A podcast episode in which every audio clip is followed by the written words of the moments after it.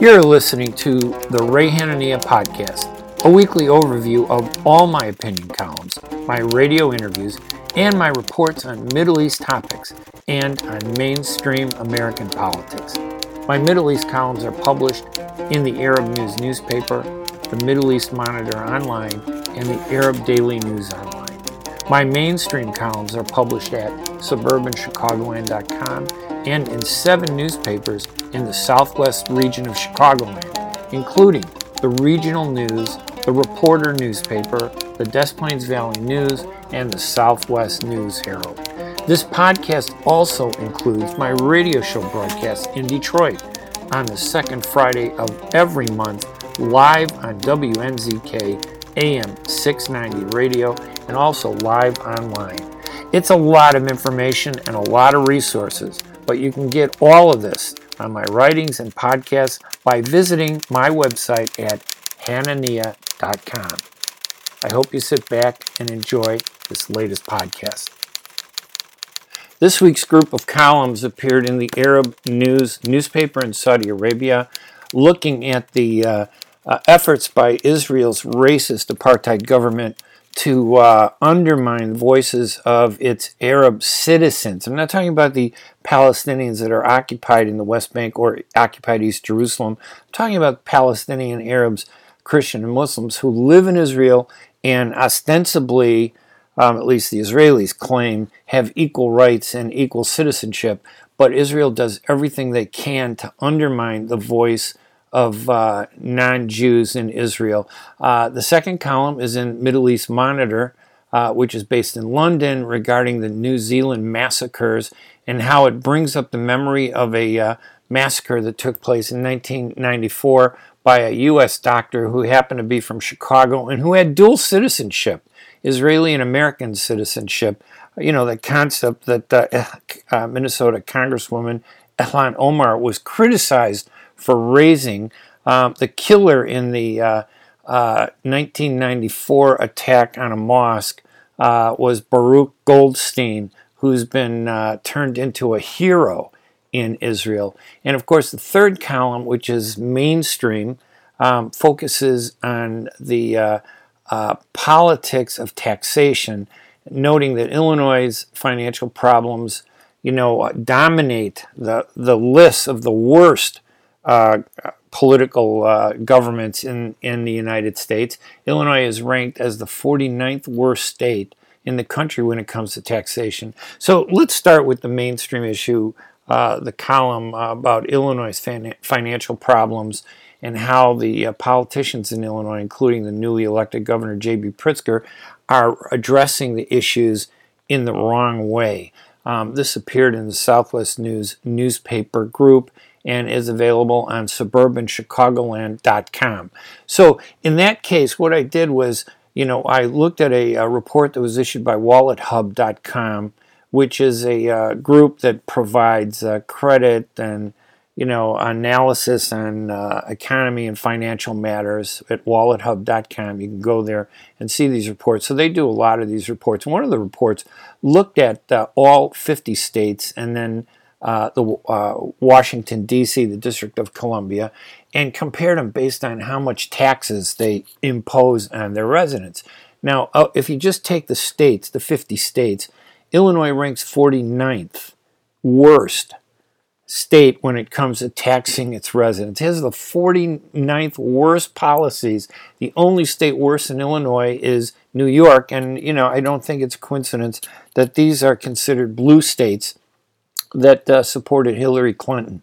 Um, it kind of exposes the hypocrisy of you know the media's uh, hard uh, attack against the Republicans and conservatives and Donald Trump, while giving uh, Hillary Clinton, um, Chuck Schumer, and uh, the rest of them a pass when it comes for excessive taxation, which is one of the biggest problems facing Americans today. They pay too much and they get very little from government. That's really the problem.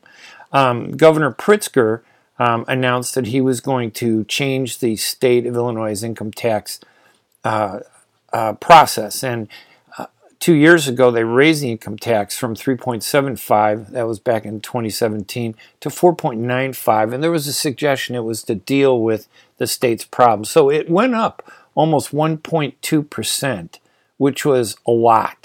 I mean, it, it went up but 25, you know, probably almost 30%. They raised it to generate income, 30% more revenue from uh, state income tax collections. So, what Pritzker said, instead of eliminating that and bringing it back down to 3.75%, what he said he's going to do is for people who are poor, um, because he divided the population into three categories poor, middle class, and people making over 250,000. What he's going to do for the poor is reduce the uh, income tax um, to negligible levels. He's going to keep the 4.9 5% income on middle class uh, Illinois residents. Um, and then he's going to increase the income tax to 7.95% for people who are making $250,000 a year. Now, you got to remember, I mean, just a little segue here for a second. When we talk about poverty, I think the poverty level is something like $18,000 a year. I don't think these numbers that we're using are applicable today. They, they were good 30, 40 years ago. You know, when you say someone who's making $250,000, um, that was a huge amount of money. But today, $250,000 is a little bit better you know you're at the higher end of the middle class because the middle class are making money but that $250000 is nothing compared to the cost of services. Uh, a middle class car is fifty thousand dollars. A middle class home is three to four hundred thousand dollars. So by separating it at two hundred fifty thousand dollars, you're really hitting the real middle class in America. You're giving them a punch to their gut, and you're gonna. And Pritzker is trying to use these really. I, I hate to use the word fake numbers, but uh, distorted numbers to say that the poor, the poor, listen, anybody making less than $50,000 should be considered poor because I don't know how they live. They don't, obviously, $50,000 a year. You can't own a home, especially if you have a, a husband, a wife, and two kids. You can barely pay for anything.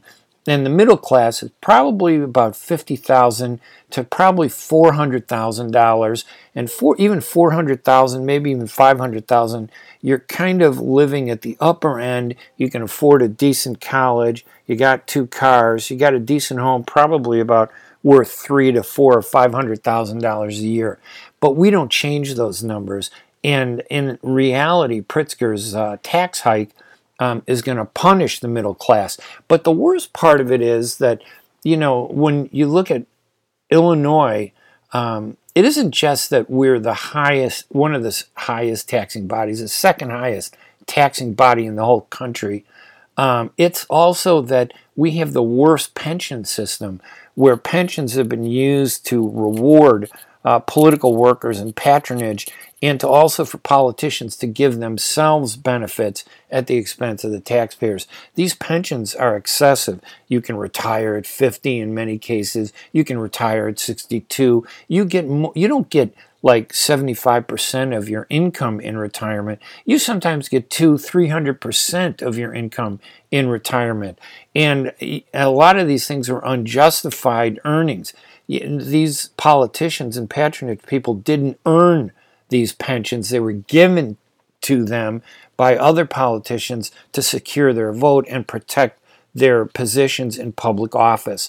Um, it's that corrupt pension system in Illinois that's driving the debt in this state and in many democratic states like New York those pension problems, they're not funded. So they constantly are turning the taxes to pay for pension debt. What they really need to do, and what Pritzker should do, and that's the you know fundamental message of my column, is that if you're going to deal with the real problem in, in Illinois, you got to deal with pensions. And the way to deal with pensions is to deal with not with taxation by raising taxes, but to deal with the pension system.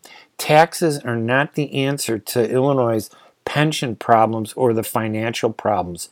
That and you need to look at who these states are again, because I think it's really important. A lot of people are moving out of Illinois to get away from the suppressive taxing environment. Um, New York is the worst state. Illinois is the next worst state, followed by Hawaii, Washington State, Pennsylvania, Ohio, Indiana, Kentucky, Iowa, and Kansas. Most of them are Democratic states, but not all. and when you look at um, the 10 best states, these are places with the lowest tax burden on residents or no state taxes um, taken from your retirement money, like Social Security or even your pension, if it's reasonable. Uh, those states are Alaska, the best, Delaware next, Montana, Nevada, Florida, New Hampshire, Wyoming, Utah, Tennessee, and Colorado. Um, if you're 60 to between 60 and 70 and you're either retired or you're retiring um, on Social Security and a small pension, if you're living in any of the 10 worst states, uh, New York, Chicago, Hawaii, Washington, Pennsylvania, Ohio, Indiana, Kentucky, Iowa, and Kansas, you need to leave. And you need to leave as soon as possible because you are going to be paying uh, for the problems of those states um, from the meager resources that you're going to get. You need to move to one of these good states like Alaska, Delaware, Montana, Nevada, Florida. A lot of seniors go to Florida. New Hampshire, Wyoming, Utah is a great state. Tennessee and Colorado. You can go there and you can get the most for your money. Um, now switch to the Middle East topics. In the Middle East Monitor, the column focused on the uh, uh, terrorist attack by this Australian white guy against two mosques in which 50 Muslims, as they were praying, were gunned down and massacred and killed. And what was interesting was that this happened uh, earlier this uh, month, um, but it is almost 20, it's a little more than 25 years since one of the first terrorist attacks against a mosque took place. That was in February on February 25th, 1994, by a U.S. doctor um, based in Chicago who has dual citizenship. Who had dual citizenship? His name is Baruch Goldstein. He was a true terrorist, and what he did, and he enjoyed dual citizenship and dual loyalty to Israel, using his um, benefits as an American to bolster his position um, to uh, support Israel's apartheid racist policies. Um, and this is interesting because he, this dual citizenship, he served in the Israeli military, but he never served in the American military. And it, that's exactly what Congresswoman from Minnesota, Ilhan Omar, was warning about. It's antithetical to the American principles, and she was accused of being anti Semitic by raising the issue of dual loyalty by supporters of Israel. Uh, Goldstein walked into the mosque called the Ibrahimi Mosque in Hebron on February 25th, 1994, and he was in Israeli military uniform with an Israeli unit. Um, they had divided uh, Hebron um, and created a illegal uh, uh, extremist Jewish-only settlement in Hebron, um, and they were uh, doing everything. All those soldiers were there to protect. You know, I think it was like 200 or 145 uh, Jews who were living in that settlement. They were protecting them um, and abusing the 120,000 Christians and Muslims who were living in Hebron. And he walked in there, he was with these soldiers, wep- he had a weapon in hand, walked into the mosque, began firing. He killed 29 Muslims who were kneeling and wounded more than 125 other Muslims in the Ibrahimi Mosque. It was the worst act of terrorism back in the 90s, and it then sparked a whole series of retaliatory attacks from Palestinians uh, who used suicide bombings because the first suicide bombing attack occurred after um, this uh, Baruch Goldstein terrorist attack in Hebron, and I think that was in Afula, one of the cities in Israel. And then we would see this spike in suicide bombings, and then Israel would take control of the uh, uh propaganda and basically say that it was terrorizing Palestinians um, to uh, respond to the suicide bombings, when in fact the suicide bombings were a response to Israel's uh, military and government terrorism. Baruch Goldstein wasn't killed by an Israeli soldier trying to protect the people who were praying. Baruch Goldstein was killed by uh, survivors in the mosque who were wounded, and as their friends were laying there on the ground dying bleeding to death, and the Israelis wouldn't help anybody. Um, they grabbed Baruch Goldstein. He fought with them, and they ended up killing him. That was the only reason his massacre ended, not because of what the Israelis did. Um, you could look that one up at Middle East Monitor um, online at uh, MiddleEastMonitor.com uh, to find that column. In fact, all my columns over there. The uh, Arab News column talks about the election process in Israel. There's an election April 9th. And uh, Israel's government has been doing everything it can to undermine the vote of the non-Jews in Israel, the Arab vote, Arab citizens who vote. Now, it's it is a fact that the Arabs undermine their own vote. They're 20% of the population, but uh, really only 10% of the qualified Arabs actually vote. That's why they've only elected in the last election, 2015, they only elected 13 Arab Israelis to the Knesset on these Arab part from these Arab parties. Um, that's like about what uh, 10%, maybe a little less, uh, maybe a little bit more. I mean, maybe like 10.5% of the Knesset's 120 seats. Um, if the population of 20% of Israel, which is Arab, um, voted to its capacity, they probably would have 24 seats uh, in the Knesset if all the Arabs would vote and stop this process of cutting their nose off to spite their face, where they punish themselves by boycotting, by opposing, you know, uh, normalization with Israel. You know, not every Israeli is a bad person. Not every Israeli leader is a bad person. There are a lot of Israelis, a lot of Jews, American Jews, Israeli Jews, European Jews, Jews all over the world who support peace and want this violence to end. So boycotting the entire country of Israel, in my opinion, is wrong. The BDS movement should focus only on the terrorist Jews in the Israeli settlements who are stealing land with the support of Israel's racist terrorist government led by Benjamin Netanyahu. Now, Netanyahu is in trouble, so he thought, geez, you know, the left that's opposing him, he's the far right, his coalition in the Knesset, um, they control just over 60 votes or more, just a little bit more than half the uh, seats in the Knesset. They know that the Arabs could be an instrumental uh, factor in their undermining their right wing uh, control of the government by supporting the middle and centrist uh, Israeli parties and the Israeli left. Um, so, what he wants to do, Netanyahu's government and the right wing racist haters in Israel, Israel's government, is they want to undermine these Arab voters in Israel. And one thing they did through the Central Election Committee in Israel, which is controlled by the government, was to uh, reject and prevent two of the parties that helped elect the 13 Arab uh, members, uh, Israeli members to the Knesset, they banned them from running in the April 9th elections intentionally to reduce the vote. If that ban had stood, um, it would have reduced the number of Arabs in the Knesset probably in half to about six, maybe seven, but more likely six uh, out of 120, reducing you know the percentage from 10 and a half or 11 percent down to five. And believe me, it should be 20%, which equals the population. They should have 24 people in the Knesset.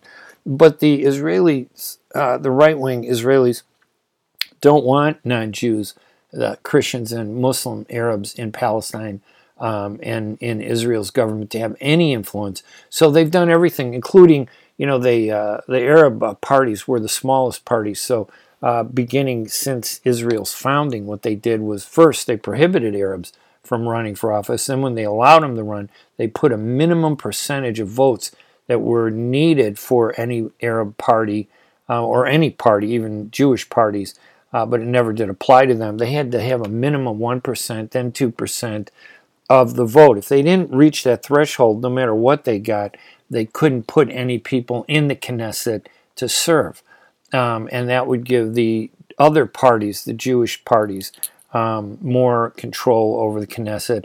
And just recently, a few years ago, they raised the requirement again to 3.25% of the votes cast. In order for you to qualify, you need to win at least 3.25 of the total votes cast in the country. And again, that was to target the smaller groups like the Arab parties. But in 2015, the Arab parties came together. Together, they created a joint list and they ran as one group and elected 13 people, and uh, which meant that they got at least 10 percent uh, or more of the uh, total votes, way above the 3.25. But had they cut this down, it might have even jeopardized those remaining Arab parties in this election. If the CEC ruling had stood, it would have cut down the potential of the Arab parties that were still running to beat that threshold of 3.25%, um, which would have given them maybe about six members. In fact, it, it might have been possible that the CEC and the right wing apartheid Israeli government could have actually resulted in seeing no Arab Israeli uh, slates winning any seats in the Knesset, giving the right wing apartheid control of country, you know, of Israel even more control. Um, but fortunately, the Israeli Supreme Court stepped in. Now there is a Arab on the Israeli Supreme Court. I met him uh, the Supreme Court Justice Joubran. He was came here to Chicago. He's a, I would say he's a little conservative um, in terms of the Arab population, but he's centrist in terms of Israel overall. Um, the Israeli Knesset voted to overturn the Israeli Central Election Committee ruling and allowed all of the Arab parties to be on the ballot, and they will be there on April 9th. The election April 9th in Israel is going to be very important because it could result in the uh, establishment of a uh, kind of right of center or maybe even left of center government through because you know the Knesset and Israel's government is based on uh, a parliamentary system where parties come together and they have to form a coalition. Each party wins a certain number of votes based on the people who vote for them, and uh, if any coalition that has at least 61 votes in the 120 Knesset uh, uh, government can then control the government and then they can appoint their own Knesset. Now, I'm not saying that uh, those, you know, uh, centrist or even left wing coalitions are going to immediately establish peace. You know, the problem in Israel isn't the politics. The problem in Israel are the Israeli people, the growing number of people who are racist haters um, and who have influence in the government. The fact that every year, for, for the past 20 years, they've been able to elect right wing leaders after murdering Yitzhak Rabin and uh, ousting his pro peace you know, uh, movement. Um, their strength has grown, and that's because of voters, not because of the politicians, but Israeli voters who embrace racism and who support racism. And a lot of those voters are settlers who basically are terrorists with armed guns. These settlers teach their children uh, to hate, they teach their children how to use weapons, and they teach their children that violence against Christians or Muslims is legitimate and uh, a way to defend um, the country from uh, uh establishing peace. These right wing uh, parties, most of them are Zionists, but you know the not all Zionists are bad. Again, it's uh, there are a lot of Israeli Jews and Zionists who support peace, and we should be working with them to support them. Um, and the Arab voters in Israel should stop this uh, spiting themselves, cutting off their nose to spite their face, refusing to vote. They need to stop that. They need to stop the boycotting. The best way to change a system is to do it from within and use the power that they have instead of throwing it away just to make themselves feel good. So, all those columns are available. Now, you can go to hanania.com, uh, which I call the Daily Hookah, uh, thedailyhookah.com or hanania.com and you'll see all my writings. Um, you go to the column menu tab, you'll see Suburban Chicagoland. You'll see the Arab news columns, the links, the links to the Middle East Monitor column, the Arab Daily News column, and then links to like the regional news, the Eurasia Review, which picks up my columns, and past areas of writing like Creators Syndicate. I was a syndicated columnist with creators for many, many years. Um, and also, I wrote for Al Jazeera, the Jerusalem Post, El Arabiya, Ynet News, Yedioth Ahronot, um, and I would publish these columns there. I won a lot of awards for those. So you go to hanania.com and uh, you'll be able to see links to it. And I also want to point out one new thing. You know, this podcast, Middle East and Mainstream uh, with Ray Hanania, I have a second podcast which focuses strictly on politics. It's called Ray Hanania on Politics Podcast. And if you go to hanania.com, you will see the link to those podcasts. If you're not interested in the Middle East and you just want to hear about local stuff, you know, American politics, that City Hall politics, Cook County politics, that's where you can go. And those websites um, where that you can go to, and I know that I, I hate to give you so many websites, but Ray Hanania on politics.com is one link to those podcasts or on deadlinepodcast.com. That's another uh, domain that'll take you to the uh, Ray Hanania on politics, media, and life podcast. Take it easy, everybody. It's nice talking to you, and I appreciate you joining me and listening to my podcast. This has been the Ray Hanania Podcast, a weekly overview of all my opinion columns, my radio interviews, and my reports on Middle East topics and on mainstream American politics. For more information, go to hanania.com. Thanks for listening.